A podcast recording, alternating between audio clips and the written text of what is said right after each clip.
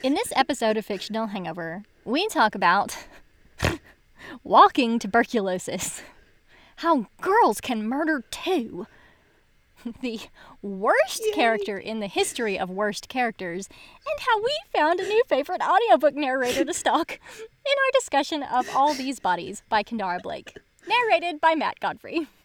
Sorry, Matt Godfrey, sorry.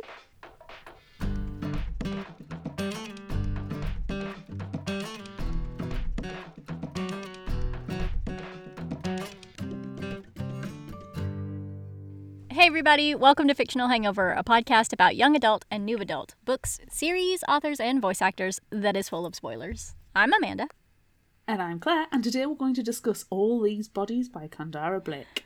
Standard disclaimer if you haven't read this book, please remember that Fictional Hangover is all about spoilers. If you haven't read or listened and don't want to be spoiled, stop listening to us and go read or listen to the book, then come back. If you haven't done this but want to pretend that you have, or if you don't care about spoilers, or if you just like the show so much that you don't care about any of that, then listen up.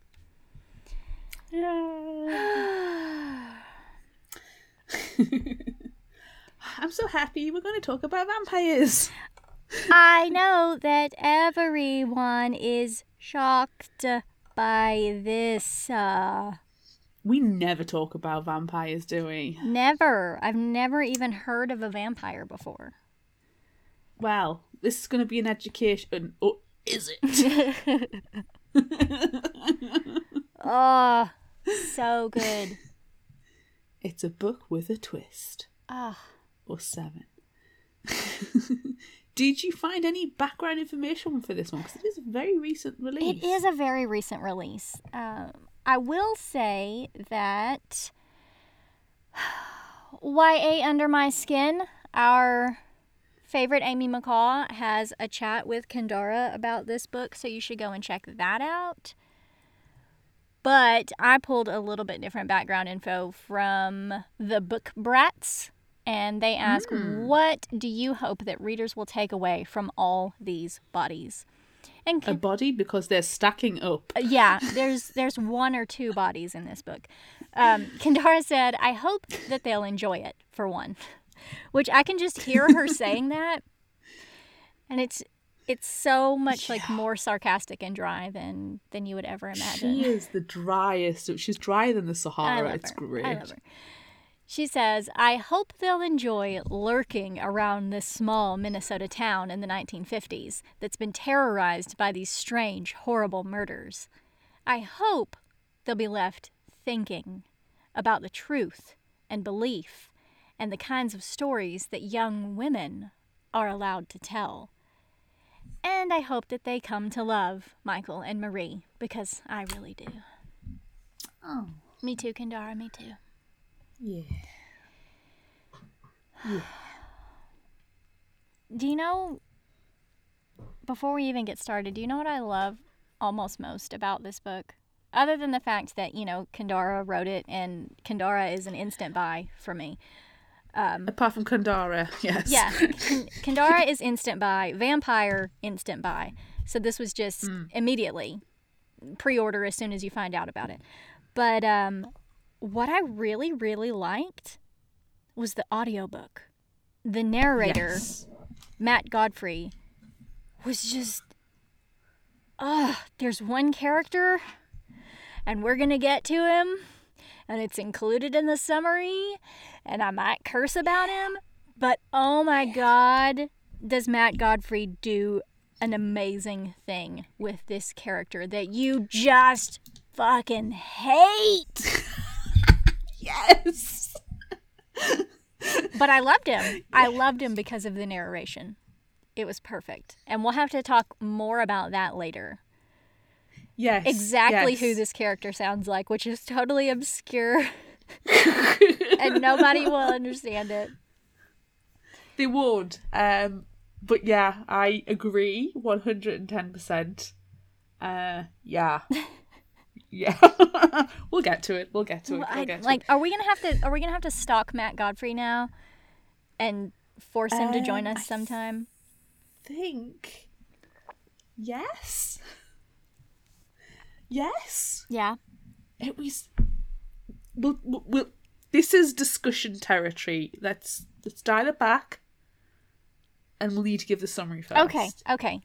Everything you have said, I agree. Kandara, vampires, 1950s, different formatting concept. Wow. Yeah. Yeah. Okay. Okay.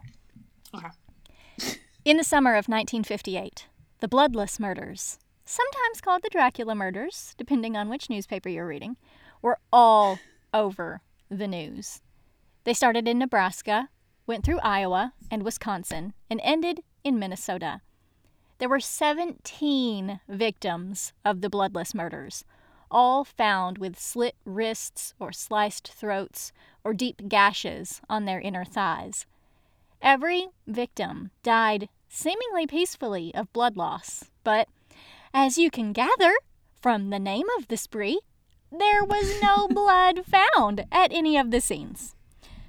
This was the story of the century, and it was shared by Marie Catherine Hale, the only person found alive at any of the crime scenes, minus the baby, but we don't count the baby. Was she a victim? Or was she responsible? What follows is Marie's story as told to Michael Jensen, a 17 year old boy who wanted to be a journalist. No pressure. Don't count the baby. Don't count the baby. The last night of the killing spree, Michael and his buddy Percy were hanging out in Percy's old barn, talking about girls, when Percy's dad showed up and told them to get the dogs and come with him. Michael's dad, Sheriff Jensen, was out at the Carlsons' house where widow Thompson reported that the Carlson family had been murdered. The only survivor was the baby Don't and the 15 year old girl. baby. Don't count the baby. And the 15 year old girl covered in blood standing in the living room. Marie Catherine Hale was a pretty girl who seemed much older than her 15 years, and for some reason she decided to tell her story to Michael, but not just yet. It could be because he was the sheriff's son, or it could be because he's the only person who might believe her story. After the Carlsons' funeral, Percy and Michael talked about how there were too many people there, people that just seemed to be there to be part of the sensation. They also talked about Marie Catherine Hale and how Percy heard she was going to be charged with all the murders, even though she's just a small girl. In Minnesota, where the murders ended, she couldn't be charged for the murders if she was just an accomplice. But in Nebraska, where they started, she could be. The boys decided to go to the park with some other friends from school, which led to them going to explore the Carlsons' house. Inside, they found a rolled up rug with a little bit of blood on it. Outside, they saw a face that didn't belong to anyone that they've ever seen before. Yikes! Who is looking in the window? I don't like it. No, I don't like thank it. you. No, thank you. We've mentioned this before. No. No, Stop it. no. Stop looking in windows, creeps. Honestly, ghosts and goonies and monsters are just pervs. Some guys from the police station showed up to get them out of the house, and Michael ended up paying penance by cleaning the floors of the prison. He worked there some, and it used to be his house, so it wasn't so weird that he'd be there. What was weird was that this was where Marie told Michael about Mercy Lena Brown, a girl from the 1800s who was accused of being a vampire and her heart was cut out of her corpse, burned, and fed to her brother to stop him from becoming a vampire too. Yikes. She, she actually died of tuberculosis, and so did her brother. Yikes. Yeah. While Michael was there hearing about this terrible story, he also asked if the police saw anything out of the ordinary at the Carlsons' house. Maybe any footprints in the flower beds. Nope. Excuse me. Then who was outside the window? Ghosties and ghoulies and vampires. Not long after this, the district attorney from Nebraska shows up. Benjamin Pilson. And just get ready because because he is literally one of the worst characters ever written in any story ever. I just. I want to say asshat, but that does not do justice to how horrible. No. this character No. is. And Matt Godfrey, bless you. You did it. Yeah. You made this terrible, terrible person even more terrible, and it was great. Yeah. So thanks. thanks for that. So Benjamin Pilson is sleazy about Marie being a pretty girl, and he wanted to take her back to Nebraska because there she could be capitally punished just for being an accomplice, whether she actually committed any crimes or not.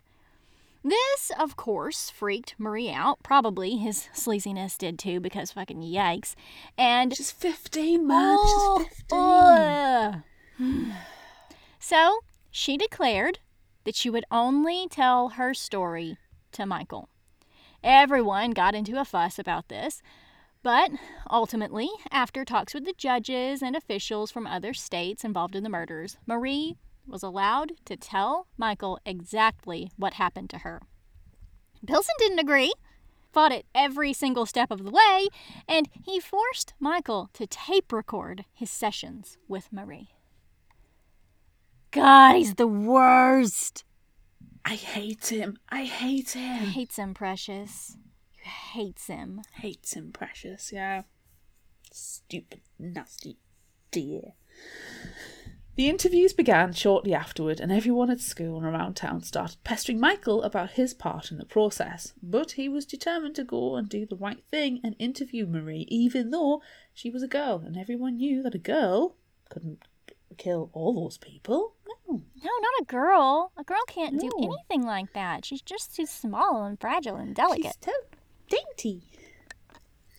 He asked her about the man who did all the killing, she never revealed his name or his location. She did reveal that he used a straight razor and drank the blood of his victims. You mean like a vampire? yes, yes, that's exactly what she meant. She also informed Michael that the first victim that was found wasn't actually the first victim at all. The first and second victims were Marie's mother and stepfather. She refused to give their names, but the interview had to stop there for the day. If she would just give the name of the blood drinker, all this would stop and no one would care about her anymore at all. Unfortunately, this didn't happen. In between interviews with Marie, Percy was the only one who stuck with Michael. One day after school, they got in Percy's car for a drive and talked about girls and dances, and Percy nudged Michael's arm. Except he didn't. Both his arms were on the steering wheel. And a snake crawled out of a bag on the seat. Yikes. They almost crashed in the school parking lot, and one of the officers, Bert, came running to help. He rescued the snake and took it home as a pet, and it's tiny and adorable. but who would put a snake in Percy's car? Was it a prank or something worse? Surprisingly, the snake incident was forgotten for a while. Dude, how do you forget that there was a snake in your car? There's a snake in my car, Oh my she hears in Woody's voice. Pilson continued badgering Michael and his father about the interviews. Michael did have to tell his dad about the blood drinking part because Pilson found out and decided everything that Marie said was a lie, and it was all a waste of time. that guy. A jerk. Hate him. Sheriff Jensen was happy to keep the interviews going for as long as necessary because, while they were going on, there were no more bloodless murders to deal with. Pilson didn't care. Ah, he was even more intent on getting Marie to Nebraska and to the electric chair. He took Michael out to lunch one day and was absolutely awful oh, to him. It was horrible. It's the worst. He showed him pictures of all the victims. Really? Mm. Over milkshakes. No, mm. no, those two things do not go mm, together. And he also insinuated that Michael had something going on with Marie No. and said if he didn't get a name, she was going to die. Oh, this guy. Oh my gosh. Hate him! Even if Michael didn't really believe the vampire stuff, he decided to investigate and borrowed a bunch of vampire books from the library. I love it.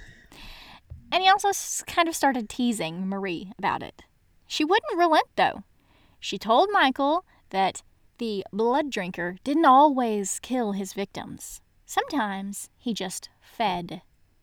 Then she showed off all the scars on her arms. She warned Michael not to go out alone, and when he asked why, should he be worried? Should his family? Marie didn't answer. Then Michael asked why the blood drinker left her on the night of the Carlsons' murders. She revealed because he wanted her to get caught. Ooh. Later on, Michael and Percy spent some time in the woods behind Percy's house. This time, instead of talking about girls, they talked about vampires. It's a reasonable conversation. It sounds like if we were sitting in the It woods, does. what would we talk It about? really does. What would we be talking about? Vampires. There's nothing no doubt. abnormal with this conversation. Nope. At all. Well, then they got separated. Oh no. Michael wasn't worried. He practically grew up in those woods. But then he noticed something a carving in a tree. A deep carving of a weird symbol. Michael told Percy that Marie said the blood drinker could still be in town, watching. So they decided to search the woods for him. They followed footprints that didn't belong to either of them, but they did not find anyone. Michael told his dad and the guys at the station, but they didn't find anyone either. Ooh, spooky. Michael talked to Marie about it, and she revealed that the blood drinker was just showing off, playing games. That is unsettling. Do you not like? One day after church, Michael and his mom went to visit the widow who lived nearby the Carlsons, and she said to Michael that she saw Stephen Carlson the night he died, taking them inside his house. When Michael asked who the them was, the widow got confused and said it was just Stephen and his girlfriend. Again, unsettling. Michael asked Marie about it, and then they started talking about why the blood drinker was able to kill people without causing a fuss, why no one put up a fight. It turns out some of the victims did fight or try to run, but only because he let them, because he liked playing ah. games. They argued a little after that about why Marie would go along with those games, why she didn't run away, and why the blood drinker didn't kill her because he protected her and told her that after they were finished, she'd never need to be protected again. To Michael, that sounded like a motive for murder, going along with killing people in exchange for eternal life. Michael stayed away from Marie for a while after that conversation. He spent some time talking to Nancy, the secretary at the jail, who also spent a lot of time with Marie. They talked about why no one seemed to put up a fight whilst being murdered, but she decided that maybe they didn't realise what was happening until it was too late. Like people judged Michael for his feelings for Marie, they judged Nancy too. She lost her daughter and husband in a fire years before and has moved on with her life. But the townsfolk couldn't handle that. The scandal. Oh, how dare you live your life! How dare you have a life? How dare you try to move on? How dare you? You should have just burned up in the fire too. Exactly, it's shocking. Another scandal surfaced soon after that. Remember how Michael forgot about the snake incident with Percy? Oh, yeah. After walking his sister Dawn home from school, they arrived at the front door to see a snake nailed there. Ugh. The same one. Ugh. No one in town fessed up to this ordeal, but does that mean that the blood drinker did it? Mm-hmm. Or was it someone else? Michael went back to see Marie after that to ask why the blood drinker would mess with his family like that. She claimed to not know who did it, which just made Michael angrier. Everyone in this town was terrible to him and his family because of her. If she'd only tell him the truth. Later that night, Percy took Michael to a party. They spent the evening hanging out and drinking beers with boys from the football team that were friends with Steve Carlson. They decided to go to visit Stephen's grave, but when they got there, they did not celebrate Stephen's life.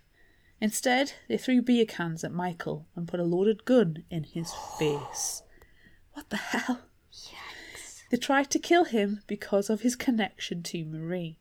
Before they could pull the trigger, though, one of the guys caught sight of something carved into the back of Stephen's headstone that freaked them out. It was more of the same symbols Michael and Percy saw carved into the trees. They reported the carvings to Sheriff Jensen, but not the attempted murder. Oh my god. What the hell? Oh, I hated that scene. Oh, I hated It it, so awful. much. Michael went back to interview Marie again after that encounter, and they talked more about the individual murders and got more details of each one. Sometimes the blood drinker would chase his victims, other times he wouldn't. One time in particular, he made his elderly victims see himself and Marie as their grandchildren. He made Marie shave the man and get them dressed for bed. Then he killed and drank them. Michael asked why Marie ever went with him in the first place. She revealed it was because everyone always told her she was a bad girl. Everyone but him. Hmm. Poor Marie, my gosh. Yeah, that's probably one of the more revealing conversations about motivation Yeah. and character. Also, the one earlier where she was talking about how she wouldn't need to be protected anymore. Yes. The next time Michael tried to visit Marie, he had to wait. Mr. Pilson's back. No. He came to tell Marie that he was taking her back to Nebraska soon. No. One of the victims left textbooks behind with things written inside, but the police didn't immediately put that together. He also discovered something else. Michael tried to stop Mr. Pilson and told him that Marie is telling the truth, but of course Pilson didn't believe that. Then he commented on how sometimes the tape recorded interviews started in the middle of a conversation and how it was because they were talking about things of a delicate nature. Sexual No. things. Oh. Creep, you creep, you creep. They're children. Because Marie is 16 and pretty, No. Stop it. Just because she's 16 and just because she's pretty doesn't mean a thing. Stop It doesn't mean being anything. shitty. Ugh. Pilson is a creep. Hate him. Well, then he left to go back to Nebraska after that, and good riddance. Fucking if you ask stay there. Jeez. Ugh, poor Nebraska. I feel sorry for it. Michael's dad asked him after this conversation if he wanted to stop interviewing Marie, but no, he can't. There's no way she could ever have killed anyone. While Pilson was gone, Christmas came and went, and Michael's family gave Marie gifts. She said it was the nicest Christmas she ever had, which is so sad. Yeah, You know that yeah. that Christmas I had in prison for murder, best Christmas mm-hmm. ever, best one. Then one night in January, something weird happened.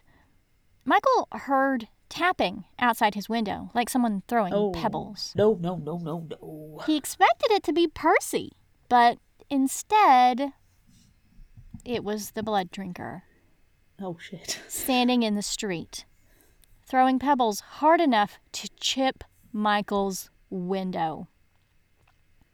He ran downstairs with a baseball bat to bash the guy in the street, but instead of being in the street, he was in the living room.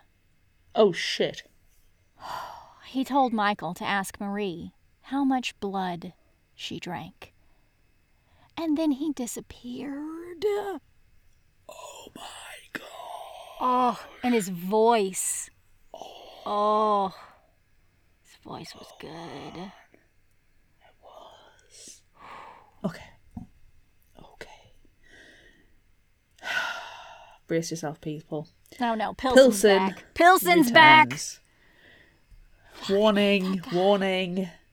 He came back with some crushing information. He learned by listening to the tapes and putting together some context clues that Marie gave a fake last name, and with this knowledge, he discovered that her mother and stepfather were reported missing. We already know from previous chapters that they're dead, but Pilson didn't know that. He also believed that Marie's stepfather was the man responsible for the murders and that he and Marie had a sexual relationship that she seduced him into. Oh, What the hell, man?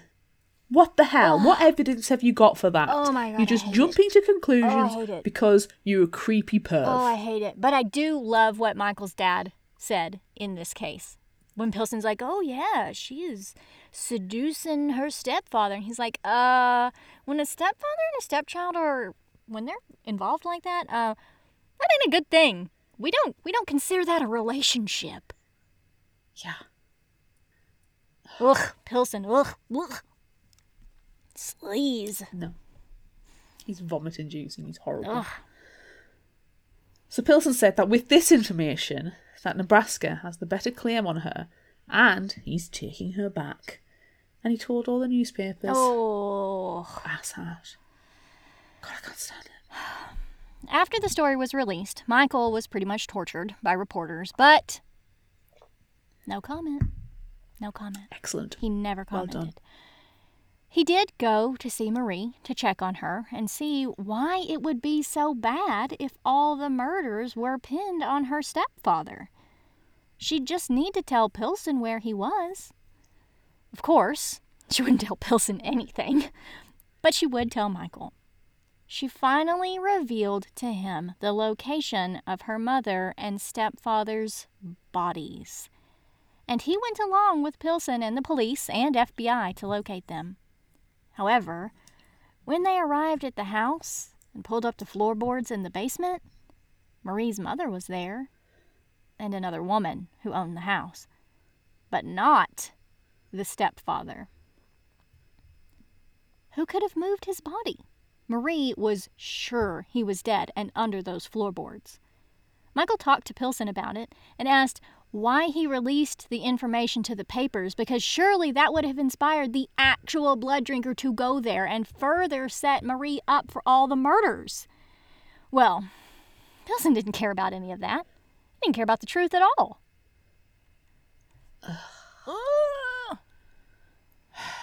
Michael couldn't take it. He knew Marie didn't kill anyone and didn't deserve to die. So he snuck out of his house and had planned to break her out. Nancy was there sitting with Marie since they didn't have much time left together, and she was just going to let them go without a fight at all. Oh, but Marie refused to go. She told Michael one last bit of information. She told him about what happened the night the Carlsons were murdered and why she was covered in blood. Marie and the blood drinker met Steve Carlson on the road and went with him into their house. Everything was perfectly fine. Steve's mom started making a pie, and they sat together and chatted. The blood drinker told Marie she had to be the one to kill them. But when she realized there was a baby, she didn't want to do it anymore. But she had to. The blood drinker forced her to. She started with Steve, but couldn't do it. So she moved to his father. She slit his throat and began to drink, but she couldn't stomach it. The blood drinker had to help, and then he killed the mother. When it was time to kill Steve, Marie refused and forced herself to vomit up the blood she drank. It covered her from head to toe. She told Steve to take the baby and run, but he wouldn't. Then she told the blood drinker to just kill her and leave her behind. But he wouldn't. He killed Steve and left the baby and Marie behind. Michael was so shocked that Marie really did kill someone. Yeah. Oh. Soon after that, Marie was charged with the murder of her mother, Audrey Cordy. That's the only one she was charged with, but Michael heard someone say you could only electrocute her once. So it didn't matter as long as she was dead. But she wasn't sent to the electric chair. She requested hanging. After the trial and the hanging, everyone pretty much forgot about the search for Marie's stepfather. They forgot about the blood drinking and the symbols carved, and the missing blood, and the man in Michael's living room, and the snake stuff, and just everything.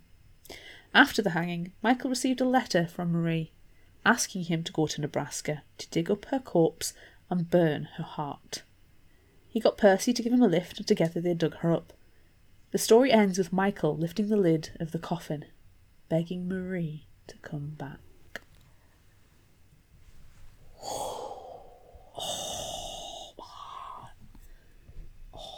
Such a good story. Oh my god. I got chills. I Got chills the from it. end? Question mark. Oh.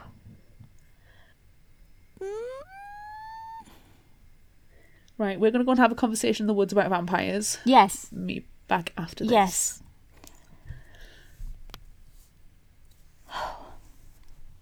Have you ever wondered what Tina Fey has in common with Jonathan Swift? Or how Star Wars is connected to feudal Japan? Or just how pervasive Shakespeare's influence still is? I'm Rhonda, And I'm Erin. and our show Pop DNA explores the literary and historical roots of your favorite pop culture works. Like the Greek mythology and early 20th century feminism echoed in the film Wonder Woman. Or the classic dystopian fiction and real life political revolutions that informed the Hunger Games. Every month, we bring you a deep dive discussion of a selected pop culture work. Featuring jokes no one will think are funny and literary references no one asked for, Find us at thepopdna.blog. or anywhere you get your podcasts. By the way, Shakespeare is bigger than Disney. I really love this story. I, I, uh, yeah, it was really well done. Like, wow. I loved it. Do you know what? I think actually this story is better with multiple reads. Yeah. Yeah, I read I've read it 3 times. I've read it 3 times now. I can't. I think it's one of these where you get the surface information and you're like, whoa, okay. And there might be some dissatisfaction. I was reading some reviews and certain people were mentioning some things that weren't particularly happy about. Resolution, you know, it, it was very open ended. People don't like open ended stories. I like them. I quite enjoy Ooh, this. Me too. Yes. Same. we but we we we have said on previous occasions we like it because we like to create our own ending. Yeah. So we're we're quite happy with that. Um, but you know that's some of the reviews that I had heard. But and that Michael was told nothing. Marie told Michael nothing. And now, can, from from one read, I can kind of understand where people may be coming from. But after multiple reads, or listens, or both, I think you start to realise there's like nuances to the way it's being done, and it's like the snake. You might forget things, and then all of a sudden, the piece of information comes back. Yeah. So I think with multiple reads, it kind of builds up, and builds up until you go, actually, this is a very smart book. Yeah.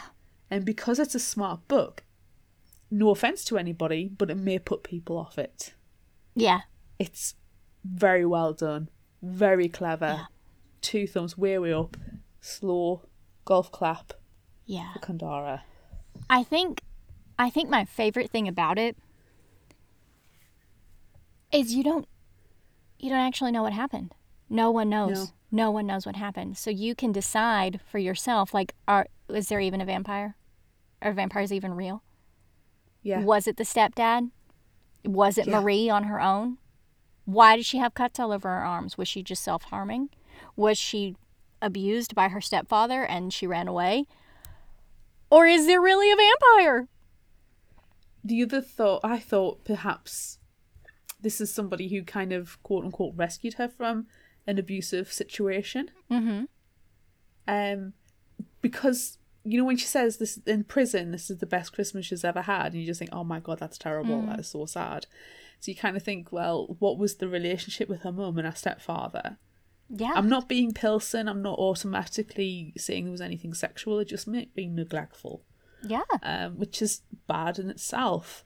Um, but we don't know what that relationship was, and we don't know who who the the blood drinker is. It could be any somebody completely unrelated, and they could be her quote unquote rescuer. Yeah. I just, I, I, I, I hate it because I would like some concrete information. I want, I want to know in Kendare's head the resolution, how she sees it. I want to know hers, and that for me would be canon. But then this is the kind of material where you could just bring up so many variations in your own fanfic, and each one would be the same. It's like it's like the the Joker, DC's the Joker mm-hmm. you don't actually know his true origin story. And when they have released the Joker's origin story, they've released three at the same time. And it's like, pick one. And that's it with this book. It's like the Joker's origin story. It's pick one, pick what you want to believe, pick whatever makes you happy or unhappy or frustrates you the least, whatever. Frustrates you the most. To you. Or frustrates you the most. Exactly. But it's up to you. I love it. And it's great. I really like that concept. I really do because it puts the reader in the creative seat now. Yeah. In my mind, there is a vampire because you know how we feel about vampires. Of course, there has to be a vampire. Has to be. I'm hundred percent. I really, really liked the scene where he was in their house, Oh my god, that was so creepy. right? I just, mm. Because Michael, he grabs his bat and he's like, okay, um, this guy's here, he's real, and I'm going to go bash him to death. And then he runs downstairs like it couldn't have been five seconds. And I was downstairs, and then he was in my living room. And then you find out later that his poor little sister, Dawn, like before the snake was nailed to the door, saw this guy outside and was like, oh, he looked like he needed to come in and have a drink, so I made him a coffee. I just invited Dawn, him in. man. I invited him into our house. right. Do not invite strangers into your house. But this was the 50s, so it's different. You don't invite anybody into your house. We've seen Buffy the Vampire Slayer the movie. You do not invite your friend into the house, especially when they're floating off the ground on the first floor. Look, we're not talking about Buffy yet. we're not. Can we please wait until Kendare's next vampire book adjacent. comes out? That's true, but it was vampire adjacent. I just love it. yeah. In my Dawn, man. in my Dawn head, is lovely, but geez, what you got? What? yeah. Don't don't invite a stranger in. No. But in my head, the vampire is real. And Mm-hmm. do you remember that scene after Michael is held at gunpoint? You know, they're going to shoot him. His friends are going to shoot him in the head. Um, which, Friends. Yeah. yeah, which just like gives me chills.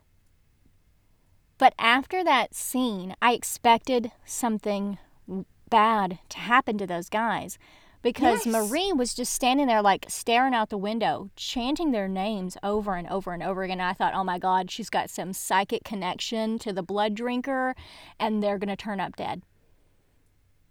But it didn't happen. I thought I thought the blood drinker was going to be like underneath the window or something, listening in. Yeah. And then he was going to go and murder them. And, you know, gonna, Yeah. he's going to keep Michael safe. Nope. Yeah. No. No. No. I mean, you know, the the blood drinker could have done us a solid at that one. He really could have. You know what really would have been good if he had killed Pilsen? Pilsen. Pilsen. Oh my god. It's the worst. Just rage. Burning It's the rage. worst. Every time. Every time. the worst. God, he's the worst. the guy was it was awful he was just awful but then he doesn't want justice he doesn't want truth you think i mean he, he, he gives the the show of wanting truth because he wants marie to be charged for the murders but he's got no proof no evidence no motivation barely anything to link her to any place Pu- pu- what was it, a couple of footprints or something but this is the 50s. Did they even have DNA testing back then? So there's nothing. It's it's theoretical her her part in the murders. But he's like, no, no, she's gonna get charged. We're gonna, we're gonna, we're gonna get her. She's gonna go capital punishment. And it's like, what? She's 15, 16 at the time. You're killing a child. Yeah. I mean, regardless of them being an actual murderer, because children can be killers. You're still killing a child. Yeah. And it might just be like I don't know, like your state slash personal thoughts on capital punishment, but it's just not a thing in the UK. We don't do it. I think I think the fifties was actually probably the last time anything like that was done before it was outlawed. But it's like you rehabilitate. I mean, some people cannot be rehabilitated. I will grant you that. But yeah, not. It's a child. They need help yeah. I think if they are the murderer or accomplice. I think that Pilson just wanted this case. He just wanted to win for notoriety. Yeah. It's all politics. Yeah. That's all it is. But how perverted is he as well? Ew. He's constantly sexualizing the child, Marie. And it's not even inferring, he's outright saying how she's basically seducing everybody. That Marie and Michael have a sexual relationship. That's why the tapes keep cutting out. And there's just innuendo all over. And it's like, Yeah. um, stop it. Yeah, she's a child. I love it. every single time that he says anything like that when Michael's dad is around. He's like, "Yeah, she's a kid. She she's a child. She's 15. Oh, well, she's 16 in a month. What does that matter? She's a baby. Stop it. It's awful. It's horrible. And it, I'm so glad that Michael's dad did, you know, tell him, like, call him for it. And especially when it was like, well, she obviously seduced the stepfather. Really? Really? A child did? No, no, no, no, no. No. The grown ass adult with common sense, known legalities, known ethics and morals, knows if there was anything there, it was the adult. Just, oh God, that Calvin man. And you messaged me and said, listen to the audiobook. I'm obsessed with the audiobook. And the voice is completely obscure. Now I'm sure it was um I looked it up, was it Roy Brocksmith? He played Dr. Edgemar in Total Recall. I think the so. Arnold Schwarzenegger movie. That is, I'm sorry, that is exactly the voice that Matt Godfrey used. And it was so perfect for a weaselly, slimy guy. And it's so funny because, like, he's described as, you know, he's like six feet tall and he's got a, you know, black hair and a perfect haircut and a sharp suit. But man, it's not, it's not any voice other than the guy from Total Recall. I couldn't picture him in any other way as well. After you told me that, and I was like, okay. And I listened to the audiobook, I was like, oh God, it is him. And no, you could tell me what the description is for Pilson every single time I hear that voice, and I will not, I will not picture it. I will picture the guy from Total Recall. Yeah, just like s- flop sweat, just disgusting. Jowl Yeah, as well. yeah, Floppy jowl. yeah. Yeah, and you can you can imagine just going red faced and steam coming out of his ears when he gets mad and Yes. frantic with energy and and yeah, it was just oh my gosh.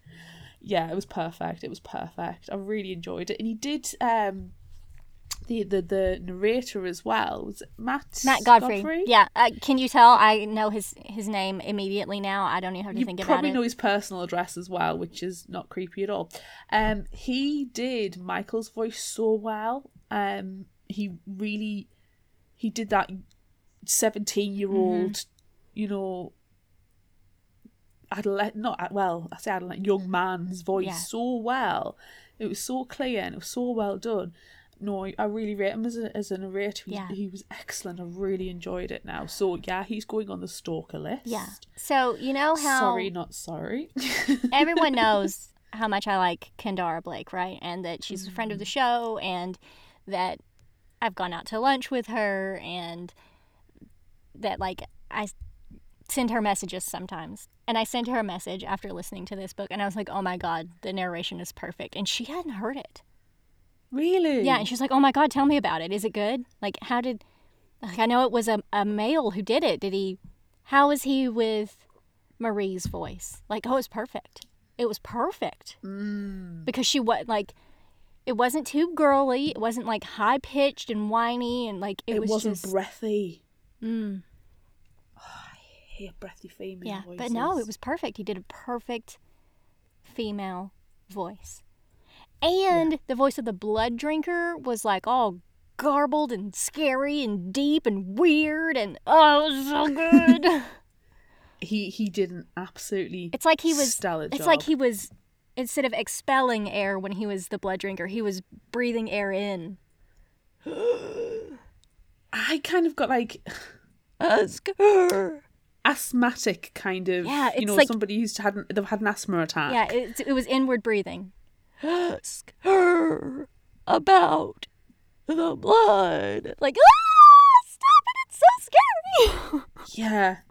It was wrong. It was deeply wrong. Like take a breathy voice and reverse it and then yeah, I I got like which is why I was wondering if he's not a vampire, could it be a person who has chest issues? He's just a smoker. Does he's just a smoker. Just- Um, but then, but then, what made me also think was the story about you. The you know the tuberculosis victim. uh-huh. Um, but tuberculosis is, can attack your lungs,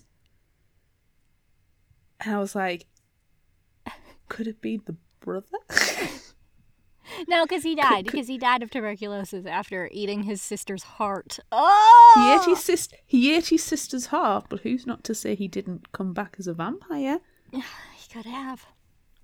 and you know he has unfortunate long-term effects from his living life and has respiratory issues now They they did. They were very careful. know. They were very careful to mention that you know they desecrated her body, but the brother's body was fine. yeah so maybe exactly. you're right. So maybe he didn't die. Maybe he undied, and then just continued growing up with tuberculosis. and he can't die because he's a vampire. So the tuberculosis just keeps eating his insides out. he's just, it just sucks to just- be him He's just walking tuberculosis. He's just walking tuberculosis You know, I was so I was thinking like this episode is going to be really short because like the story's not that long and it's so moving and all like there's it, there's not going to be anything that we're going to latch onto and crack up about but well he's walking tuberculosis so. Job well done. Thank you very much. So good I love it. Can i just point out i've just been stalking matt godfrey and he's got a lovely nerdy look about him. Does he? I haven't I haven't looked into him. Oh i have to screen share right now. Oh god.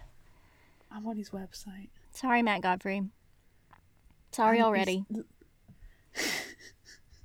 it's going to turn into another Steve West. It is. sorry.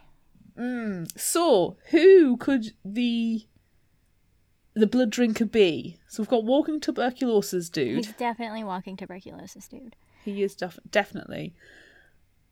Yeah. You know, there were a couple of times where I thought that it might be Pilsen because he was just Oh. so ah. because he was like he really really wanted her to die.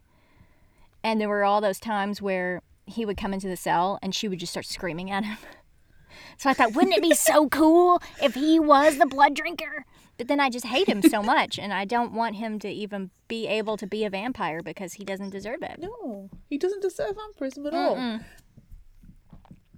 I, I love the fact that, like, within two minutes of meeting Pilsen, not even two minutes, within two seconds, she's screaming and screeching and swearing and cursing at him. And it's like, yeah, yeah, he brings out the absolute worst in people. Yeah.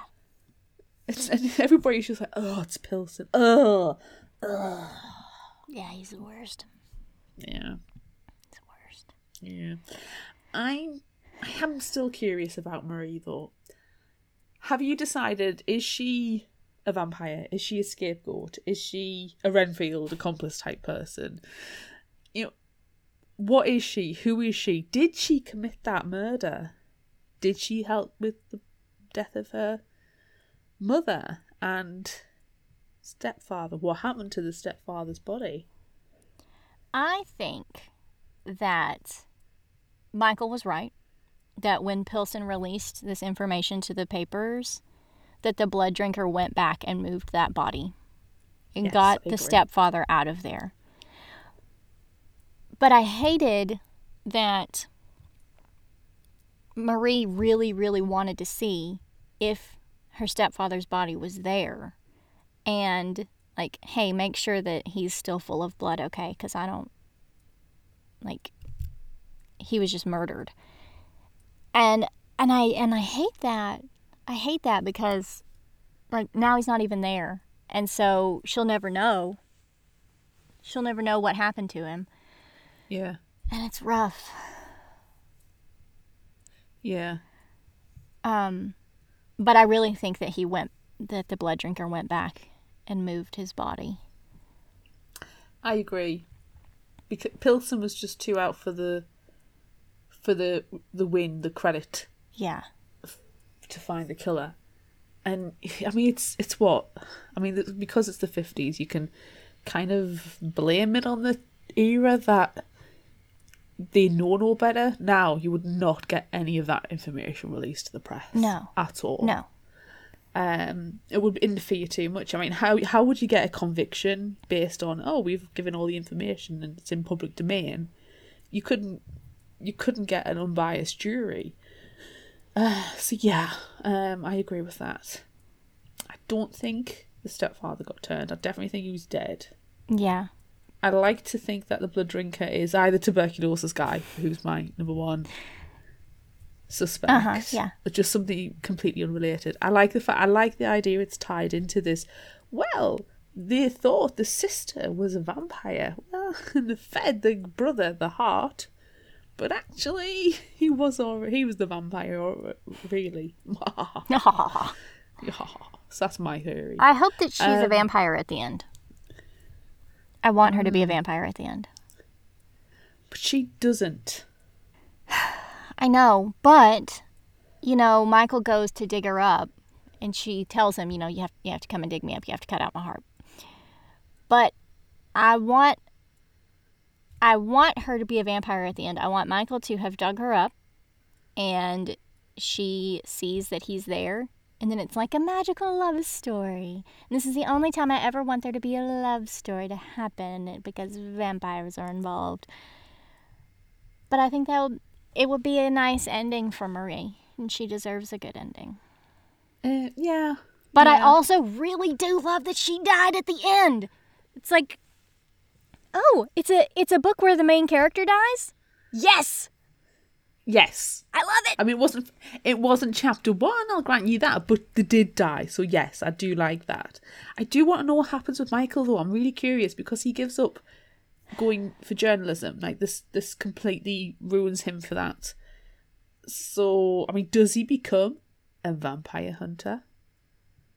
Vamp- Okay, here a you go. vampire, Here you go. hunter. Here you go. Marie comes back as a vampire. Michael turns into a vampire hunter. And it's this Buffy angel slash spike romance that takes place. Vampire hunter meets vampire. And they go around the world trying to find the blood drinker to get revenge. Could be good. There you go. Could be There really go. good. So, who was your favourite character? I really liked Percy. I thought he was a great friend. Yes. I really liked Nancy, Oh, yes. and I also really liked Michael's dad. Yes. I liked Michael's dad because he took no shit and put Pilson in his place. Yeah. Yeah. Yeah. Yeah. Very much appreciated that. I really, I really appreciated Percy um, believing Michael and going. I mean, whether he actually believed in the whole vampire stuff or not, it doesn't matter because he supported his friend and he believed Yes. what Michael was telling him. Like he believed that Michael believed it was true. Yeah. so yeah, so I really I really liked Percy. I think enough creepy things happen to Percy, unexplainable things happen to Percy for him to to question what's going on. And I would really like this story told from Percy's point of view. I'd like to see what like Percy's perceptions of like what what is actually going on in Percy's head while he's saying to his friend, you know, I believe you, I'm there, you know, let's do this, let's go search the woods, let's go and do this, let's go and go and do that. We'll not take the duck dogs because they're pathetic and useless. and I just I would like to I'd like I'd like I'd be interested in Percy's point of view. I really would. My favorite was Nancy as like Yeah. as well. Yeah, I really liked She's Nancy. just she was just such a nice character and she just wanted to take care of people and she had such a sad backstory and I felt so sorry because she just she wants to move on with her life and needs to move on with her life but uh, people reject her for that and that's awful yeah. and that's another frustrating thing actually about the story. It's like they can't do that. That's a female. A female can't do this. I know it's the fifties, but misogynist attitudes perver- per- uh, like still pervasive now. Yeah. Can't be done. It's a woman. I yeah, Woman. that that did get on my nerves a little bit, but then I did I like they're like, well, she can never kill anyone. She's just a little girl. And she's like, well, I actually I did kill people, so Womp womp. shrug. exactly. Girls can murder too. Yeah. Girls can be murderers too. Girls, you can do anything you want. including cutthroats with a, a straight razor. Yep. And drink all the blood and then vomit it all over yourself.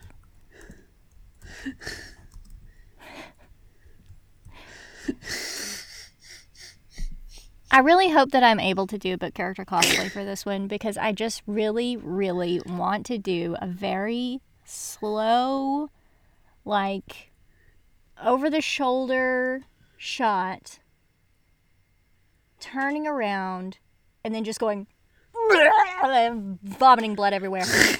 but I don't know if I can hold that much liquid in my mouth without gagging. You, you, what you need is um like a pump. You need a. a I need one of those wire. one of those comedy vomit tubes and just Yeah, so you can just pump, pump, pump it out. Yeah. Yeah, that'd be really great. Yeah. Okay. I I did question how much blood can a person drink? Like how much liquid can a person drink to then be covered from head to foot in blood? Especially considering the blood drinker helped her drink the dad, and he did the mother and killed Stephen Carlson.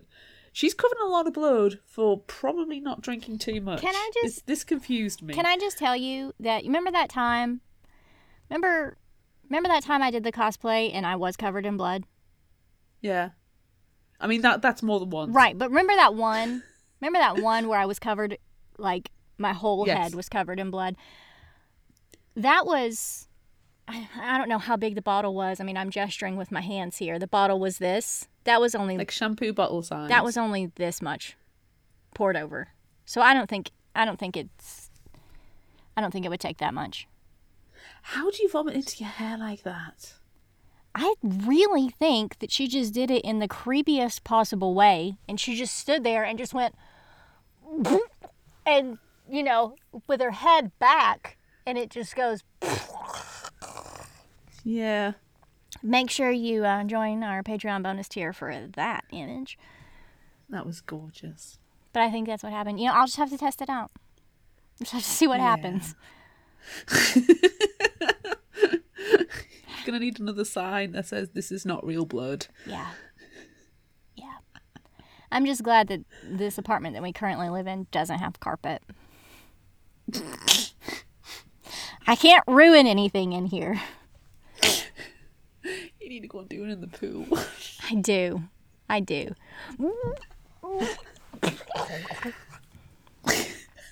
All right. Uh, were you surprised by anything? that they gave Marie the death penalty and hung her at the age of 16. Like, what the hell? Yeah. You've murdered a child. I mean, yeah, she's a child. She's a murderer herself because she, I mean, according to her, her, her, her, in her own words, she did. There's no evidence, technically, I think, to prove it. And what's the worst thing is that she was charged for killing her mother. That's the one that got her because of the Nebraska accomplice law thing. That's what they got Yeah. her for. Yeah. And again, what's the evidence? Because a mother's been in the ground for a year, you don't have the forensic pathology that you have now. So Pilson is Pilson's the kind of guy who would fabricate evidence. Yeah, he Let's definitely just is. say. And also, I mean, But that, yeah, I'm, I was quite surprised. by there were that. those, you know, there were stories on the tapes of her saying, like, you know, kind of almost asking the blood drinker, you know, to take her away to help to help her to get rid of her parents, to get rid of her stepfather, so she could get out of there. So, Yeah, but I, I mean, I don't know what the laws were back then or in that state slash country, but you can freely admit to a crime, but unless there's evidence to prove that you did it, you can't be convicted of it. well, this is so the you could, you could, well, exactly. I mean, you could admit to the cows come home, I did this, I did this, I, it was me, but unless there's evidence, We'll have to investigate 1950s laws in Nebraska. if any of the listeners know, because frankly, I'm too lazy to do that. Thanks. Thanks. What surprises for you though? I mean, really, just that Pilson was just literally the worst human being ever. And and really, really though, truly, I'm surprised by two things. One, that like no one actually cared what really happened at all. And there were the people in the neighborhood who were like, "Hey, get on with this interview because, you know, let's throw her in the chair and get back to what we were doing." Yeah. hate hate that like why why don't they care about this sweet precious girl in, in the prison so that's surprising to me that no one actually cares about like really the truth that happened And even people like Nancy uh, and and Michael's mom weren't really that interested in the truth because they wanted to just take. They were the opposite. They wanted to take care of Marie. yeah So like Nancy was free, going to let her escape. yeah i loved that scene where michael he shows up at the prison and he's got like his dad's car keys and he's got a backpack full of stuff and he's like come on and you know he doesn't expect nancy to be sitting there like, holding marie's hands and she's like oh you're here you're gonna go? And he's like yeah. Do i need to tie you up? And she's like nah. Just go. Oh, other thing that kept happening all the way through Marie was like, "Have you got any smokes?" And Michael constantly didn't have any smokes for her. yes. It's like, oh, sorry, forgot again. sorry. But then nancy was there and nancy was giving her smokes all the time so it was fine. You know it could have been if if she was a vampire maybe she was trying to test her mind control abilities hey bring me bring me smokes bring me smokes and he's like yeah sure i will and then he forgot when he was out of you know when he was out of her range Transfer range. Yeah. Corn of influence. Yeah. maybe that's maybe that's that maybe that's why um i was also really surprised by Kendare's storytelling because Kendare uh-huh. blake is the master of last chapter surprise like deaths or something terrible happens at the very very end of the book that didn't really happen in this one. I was very pleased with the ending, and I didn't go, What? Oh my God! Like I normally do at the end of her books. So I was surprised by that. Like it was just a really good story from beginning to end. I like the idea as well as as well. I mean, as much as I want to know more, I'm quite happy with just one. It's nice to have a standalone. I do change. love a standalone. I love a standalone with a male narrator. It's my favorites. Don't get them very often. It's very good. I love this book. I enjoyed it. It was it was like I say, I think I enjoyed it the first time round, but I would give it more stars second time round, and probably more stars on Goodreads a third time round because you pick up more. Yeah. And yeah, it's definitely one that you can reread quite happily. And it does because it doesn't matter that you know Marie dies at the end. No. It I mean, you know, matter. you know within the first few chapters, really, because they're like as soon as Pilson shows up and he's like, "Yeah, we're gonna put her in the chair," and then the last line of that chapter is, "Well, the joke's on him. She didn't ask to be electrocuted. She asked to be hanged." So you know that she's dead already. That was something else that I liked about the writing because it was, you know, telling the story, and then it would like shoot into the future and then come back you know, like, well, he didn't know this at the time, but this happened. Mm-hmm. I really liked that. Yeah, it's like there was no surprises. There's no spoilers. Nope. Of course, unless you've not read it at all and you've just listened to the podcast. You're welcome. Yeah. oh, so good. I really like. It gave me uh, Salem's Lot vibes Mm. Okay. because I mean that's that's a really that's that's a really long story with vampires mm-hmm. that move into a town and like slowly take things over and it's just like a slow burn with these vampires the whole time. And that's kind of how I felt about this one, but just like in a tighter package. It was more of a psychological takeover. Yeah, because I mean Stephen King writes way too many words. This is like it's it's a, it's a really good story told in as many words as it needs to be told in. this What's one. the word limit? I will hit that and then. Yes. yeah, but but Stephen King is like, well, I will tell this story in one billion billion words. and Kendare's like, no, I can do it better. I can do it better. I can do it in fewer words. And she does. And she It's a wins. relatively quick read, isn't it? Yeah. Yeah. You could easily finish this in a night If you listen. if you sat down and just. if you listen to the audiobook at high speed. Like we do. It's just I just got you just got to know what happens next. I'll tell you what's going to happen next. Would you rather? Would you?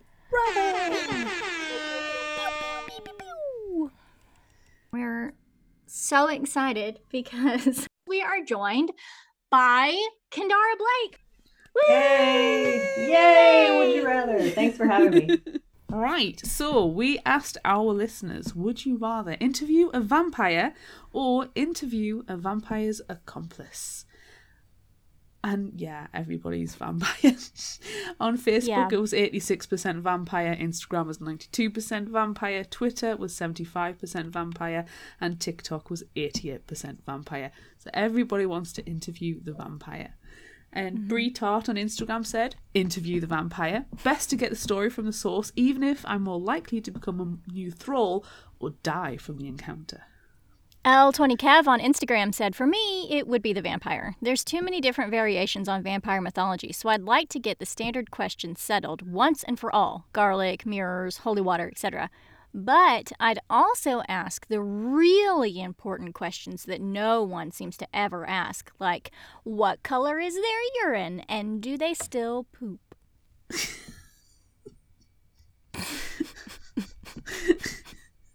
a good question. J. Good Spinks questions. Mills on Instagram says, accomplice. Basically, I just want to hang out with Guillermo from what we do in the shadows. Mm. Yeah. Yeah. Jacob on Facebook said, Accomplice. The actual vampire could glamour me, but someone like Renfield would accidentally tell me everything while eating raspberries off the ground. it was a raspberry. It was a raspberry. I swear it was a raspberry. And Colin on Facebook said, Oh, definitely the accomplice. Less chance of having my neck nibbled on. Dribbled on, not so much. Plus, I get to bribe poor old Renfield with nice juicy spiders to get what I need, instead of virgin's blood, which is tricky to get at the best of times. Really I see no is. lie. I'm glad, I'm glad they both went Dracula Dead and Loving It Renfield. He is the superior Renfield of all Renfields, to be Yeah, fair. definitely. Finally, Dakota on Facebook said, Vampire! Isn't the answer always vampire? And then on TikTok, she also said, Vampire, always vampire. Dakota knows us. Yes. She knows our answer is always vampire. But what is it this time? Mm. Who's going to go first? Guest always goes first. So, just who would I rather interview, the vampire or the accomplice? Yeah, yeah, it's, it's got to be a vampire. I feel like Anne Rice set that standard. You want to interview the vampire. That's There's, yeah. there's a whole book that's about the it. whole. That's the whole thing. I don't know if I'd have the the balls to be so intrusive about the poops. Um, on the first meeting, that might be like a year later check in with the vampire, and then we could finally cover, Mhm. you know, the poops. Because that's got to be unpleasant. You're just eating blood. So it can't be nice, you know. Got to be real. No, no. Liquidy Yeah. and tarry is That's what got I to be a situation. Like Yeah. I, I, baby's first poop. Mm. It's like, That's what I Hmm. thought. It's baby's first Yeah. poop. It's getting rid of all the ick and the gore and the disgusting stuff, and you know, reject the body's rejecting like you know the bits of hair and stuff that get into your mouth automatically. And yeah, it's it's like baby's first I think it should be like the vampire code. I thought about this to one. always lie about that and just say they're like Kim Jong Un and they're just so efficient that they never produce any waste because thinking about vampire poop just really destroys the whole mystique, you know. it really does. It really ruins everything. Yeah, you can't imagine Angel going to the the, the pooper, can you? It's like you know, but if he did, he would use a pooper. He would, maybe not correctly, but Yeah. he'd use it. And No. but maybe that's why like they're always, you know, disappearing all of a sudden. Like whoosh, it's because they have to go now. That would be so efficient. It's an emergency bathroom situation. Just don't explain yourself because you're a vampire and you just keep it. It's part of the mystique. It's like I'll turn Mm-hmm. into mist, go and use the facilities, and then Uh-huh. whoosh, come back. It's like ah, blah. We had a similar conversation in our, as an aside to our last episode. That is right. That's right. Um, our superfan Constance tried to trick us, and she asked us a "Would you rather" question, trying to get us to not answer vampire. And she asked us, "Would we rather be a vampire, but we have like emergence, random emergency diarrhea?" At least once a week, or would we rather be a human with superpowers? And we still both chose vampire because we decided, you know, we could turn into mist and then we could just mist poop everywhere, or we could turn into wolves. Claire, you said you could turn into a wolf. I wanted to turn into a bat and basically, you oh. know, poop on people's Yeah. heads because it's funny. Yeah. Why not? Sorry. If there's comedic value in it, I'm I just going had there. like and this is vampire with Yeah. I just had like a mental element. image of like the Claire bat just like screaming as she flies and just crop dust people with her emergency diarrhea. I wish I had my bat with me right now because I would just scream bat and then suddenly, Yep. Just be a bat. yeah. Just Yeah, there's. Now you know I if I feel like- scream bat, that's what's going to happen. oh Yep. gosh. Oh no. Oh no. Okay, so Claire, are you interviewing the vampire? Or are Of course I am. This is a silly question. Why are we even asking this to each other?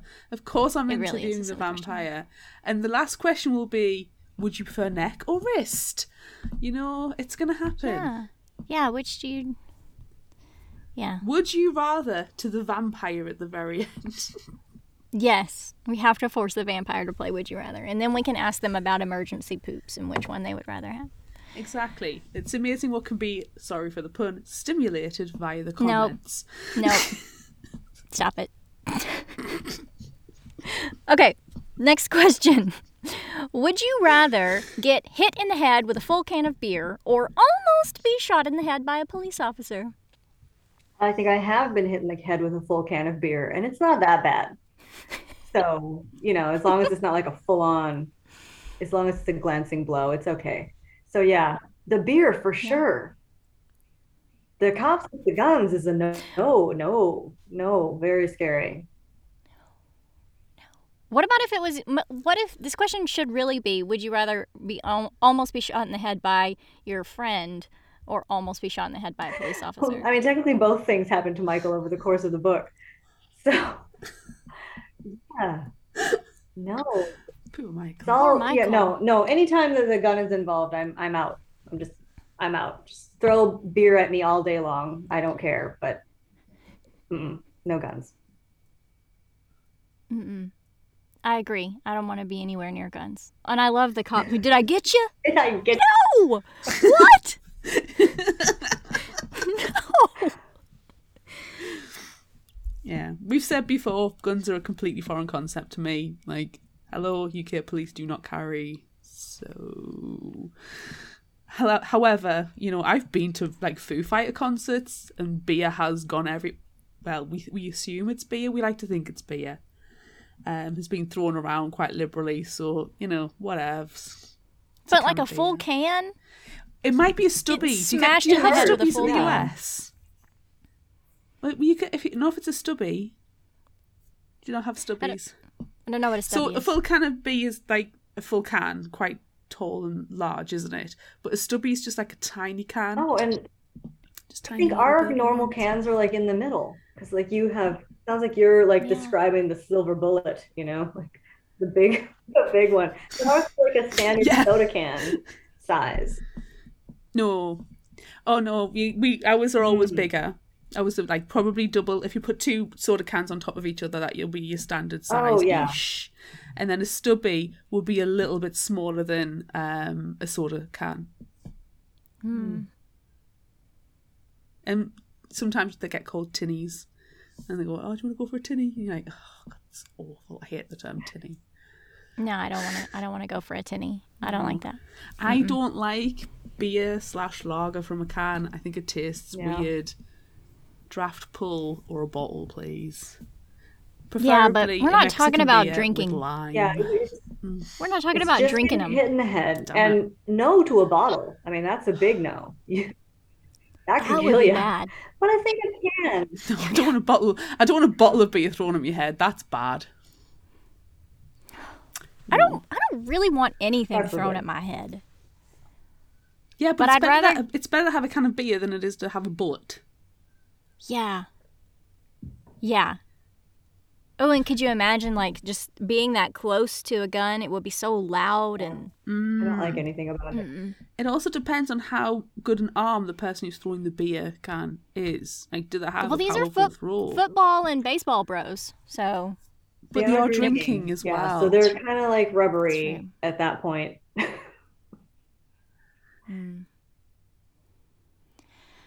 oh, I Whatever think if you've got a sibling as well, you're kind of used to things being chucked at your head, so you could probably take a can of beer quite easily. If you've got a sibling, it's happened. So, you know, you've probably already got the built in protection. you know how to like bob and weave. yeah. It's probably Exactly. Zigzag, zigzag, zigzag. yeah, and it's probably easier to like block a block a beer than it is to block a bullet. Well, yeah, you, you, um, you do that, you're going to just get a bullet in your arm, aren't you? I'd rather have a bullet in my arm than a bullet in my head, though. Well, that's true. That is true. But we're Yeah. fine. We We're fine. We're fine. We're fine. We're fine. The worst thing that's happened, we got covered in some Yeah, we sticky all beer. close here. We're all So- fine. Exactly. Yeah, it's fine. It's fine. Next question. Would you rather find the carvings in the trees or in the cemetery? Some serious, like Blair Witch Carvings vibes. in the trees Do not would be like. cooler. Like they would freak me out more.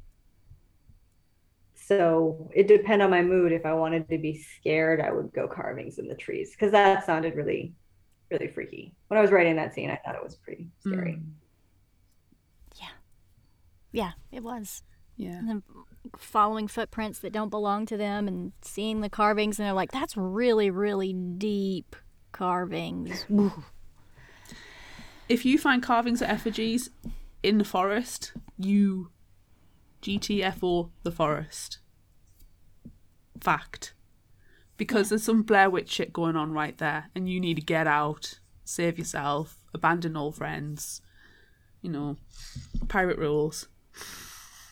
I feel like it's scarier too because they're like up really high and they're all over the place. Whereas at, in the cemetery, you know, they're just on the back of the headstone. So that could easily be almost graffiti, except for the fact that it's carved into stone. But the trees, them being all over the place, like just imagine you see one and then you turn around and there's one like over there too, and then there's one over there, and it just, it, seems scarier to me. Yeah. At least in a cemetery, you could like try and persuade like mentally persuade yourself that it was the stonemason did it. It's just their marking to say that the you know maker's mark, or you know you could delude yourself somewhat. But if you're in the Yeah. forest, I don't think you could. However, I would prefer to find them in the trees because that's more interesting, and that's cooler and creepier and freakier. Yeah. Yeah. Yeah. All right. Next one. Would you rather be covered in regurgitated blood or eat your sibling's heart ashes? It's an awful question. Tuberculosis not included. Oh, that's better. Yeah, you don't have to get tuberculosis. Yeah, I don't I don't know. I mean, the regurgitated blood being covered and it wouldn't be so bad, but I mean, by definition, I had to have drank it all first, and that seems gross. But I don't know what heart ashes taste like. Mm. Yeah, well, and yeah. Ugh. I guess I'll be covered in regurgitated blood.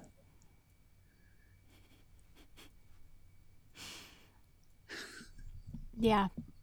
Why am I thinking if you just added it into a little bit of cream cheese on some nice salt and pepper crackers, it might be Yeah, I quite mean, nice. maybe it's just ashes, right? I mean, you can. I don't know. It's a little dusty. Well, and it's A little you know, charred. and It's just a little, I little don't know how well We've all been what to kind of ashes a heart turns into. You know, if they're kind of greasy or I don't big.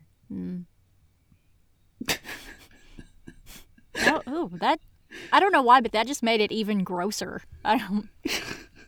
Greasy big heart ashes. Big, big greasy hard ashes. that Do not sound appetizing at all. I've had pork scratching, so I could probably do the heart ashes quite easy. Hey. No, I'm gonna be covered in blood. I don't mind it. I, I plan on working that out for cosplay, so I don't, I don't mind it. It won't be the first time. It won't be the last time. Claire and I talked about yesterday. We talked about um how much blood it takes to be covered Yes. in blood. You know how and and I explained to her. You know I've done this in cosplay before, and I had a bottle of fake blood about like this, and I only used a tiny amount to just completely cover myself. So now we're going to test it out. How much? I think we need to mouth blood- contextualize that size for audio. This the size was a kind of UK Mm. beer versus the size of a stubby. it's a stubby. It's Stubby of just a stubby blood. amount of beer that covered me completely. So yeah, good references, Claire. Very good. You've cleared it up. No.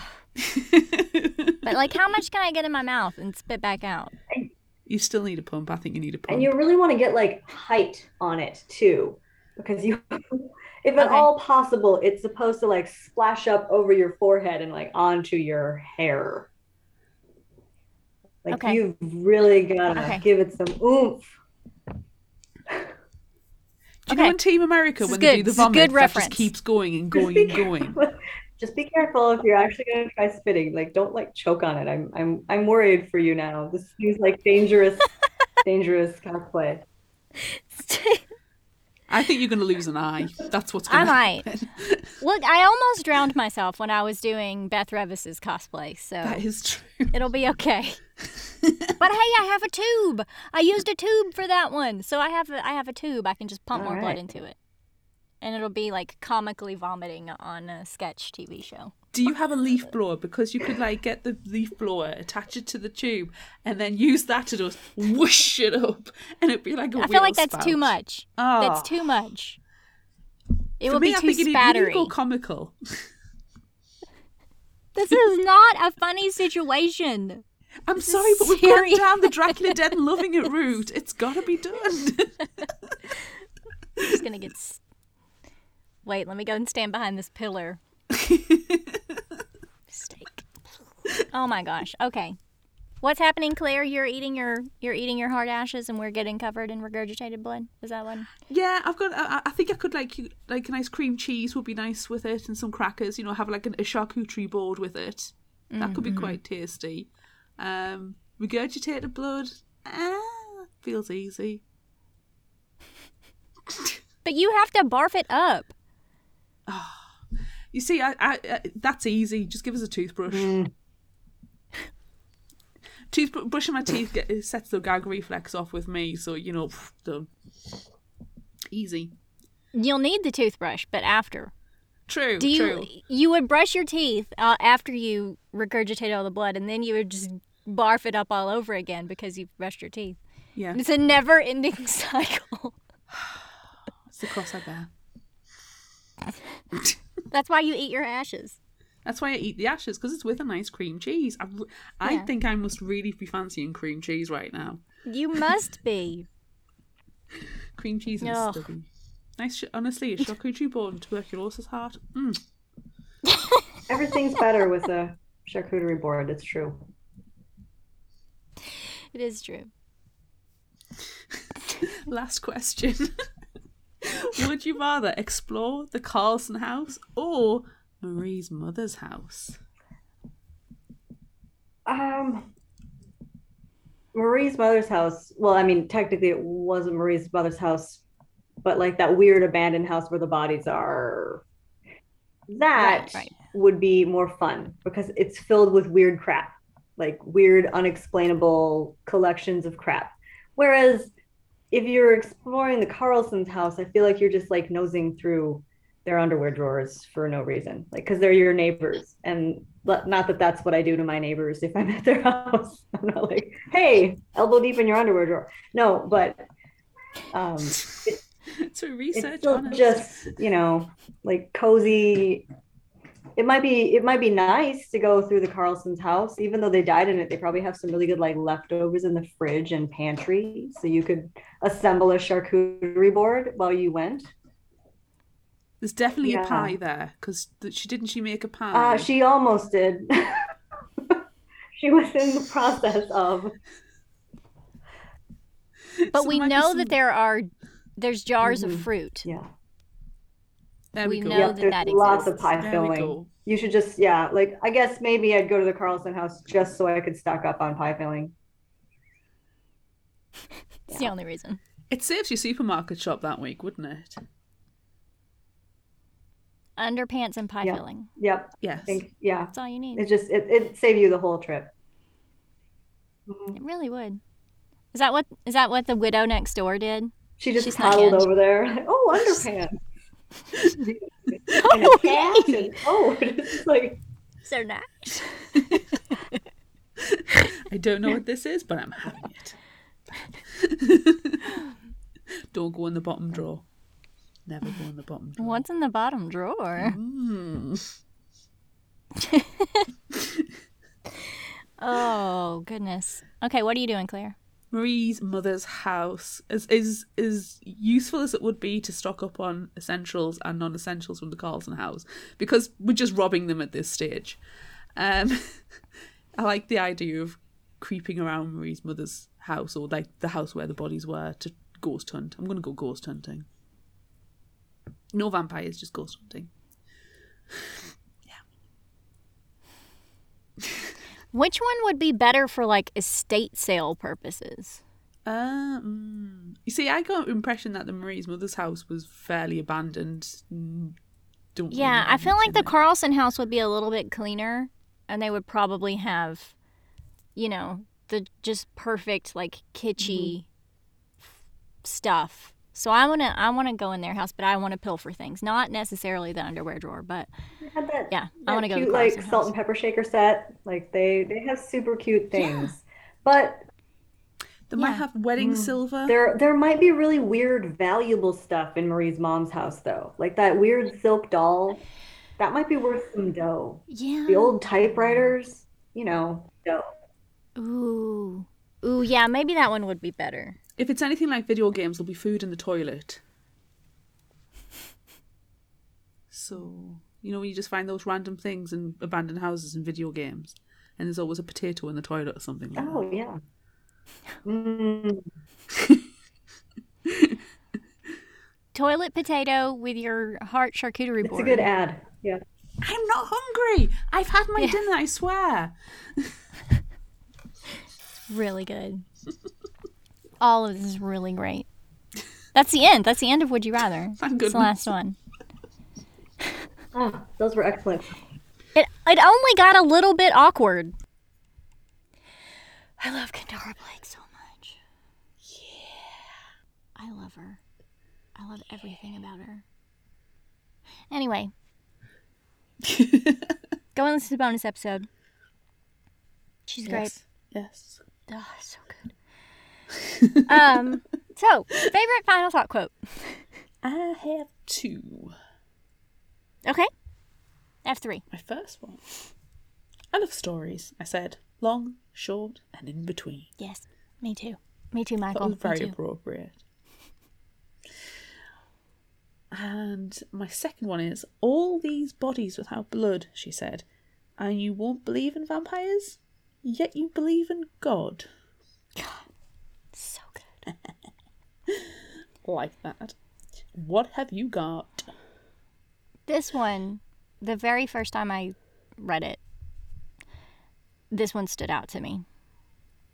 What are the facts about fiction? Ooh. Really, really liked that one. I loved Yeah.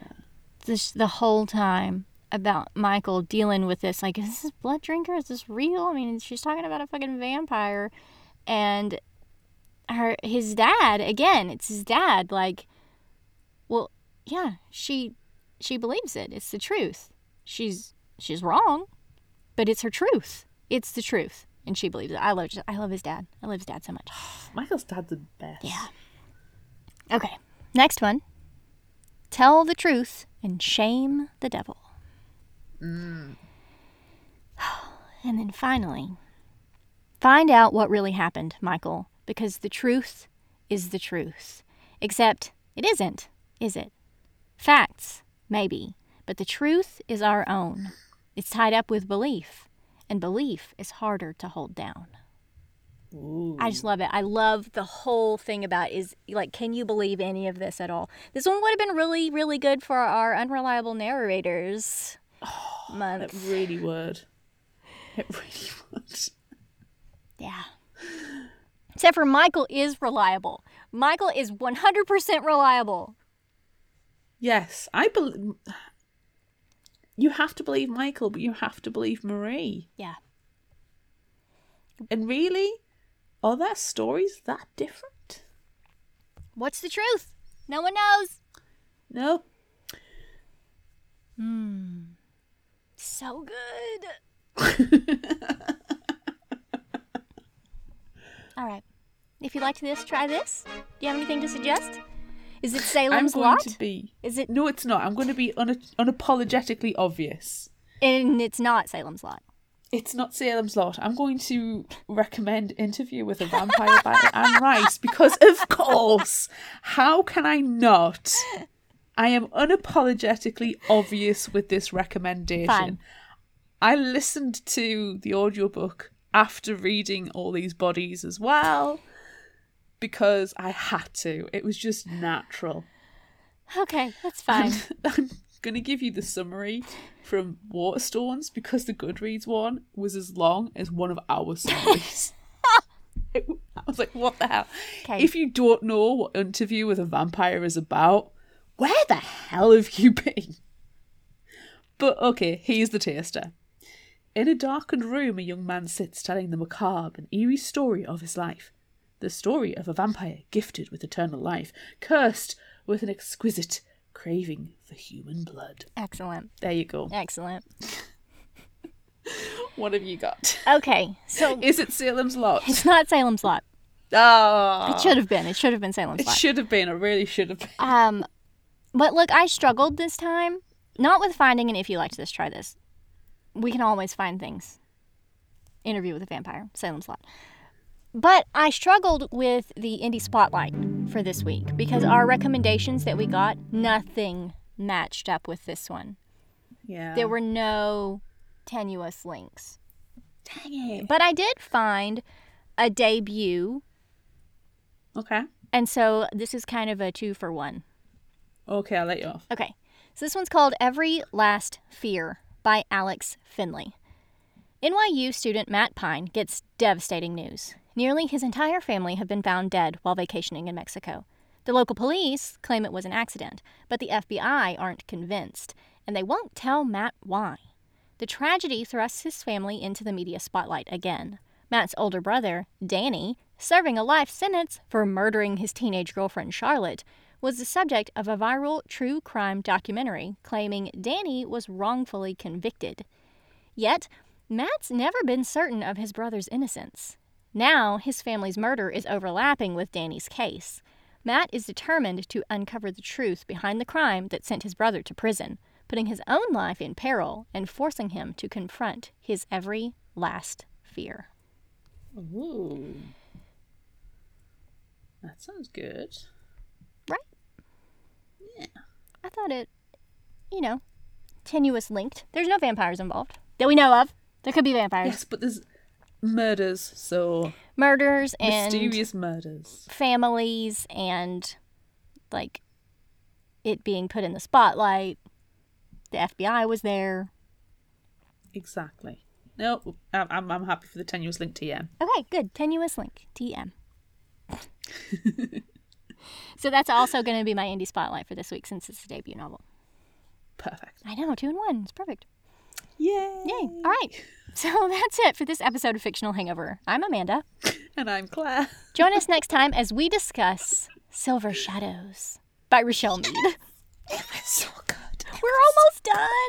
It makes me I'm sad. so sad. Can we do them again next year? Always. Look out for our Would You Rather polls on social media. Don't forget about our book club and monthly challenges on Facebook. Be sure to visit our shop on Redbubble at fictionalhangover.redbubble.com for all your favorite fictional hangover themed merchandise and become a patron of ours on Patreon at patreon.com slash fictional hangover. Until next time, remember, the only cure for a fictional hangover is another book.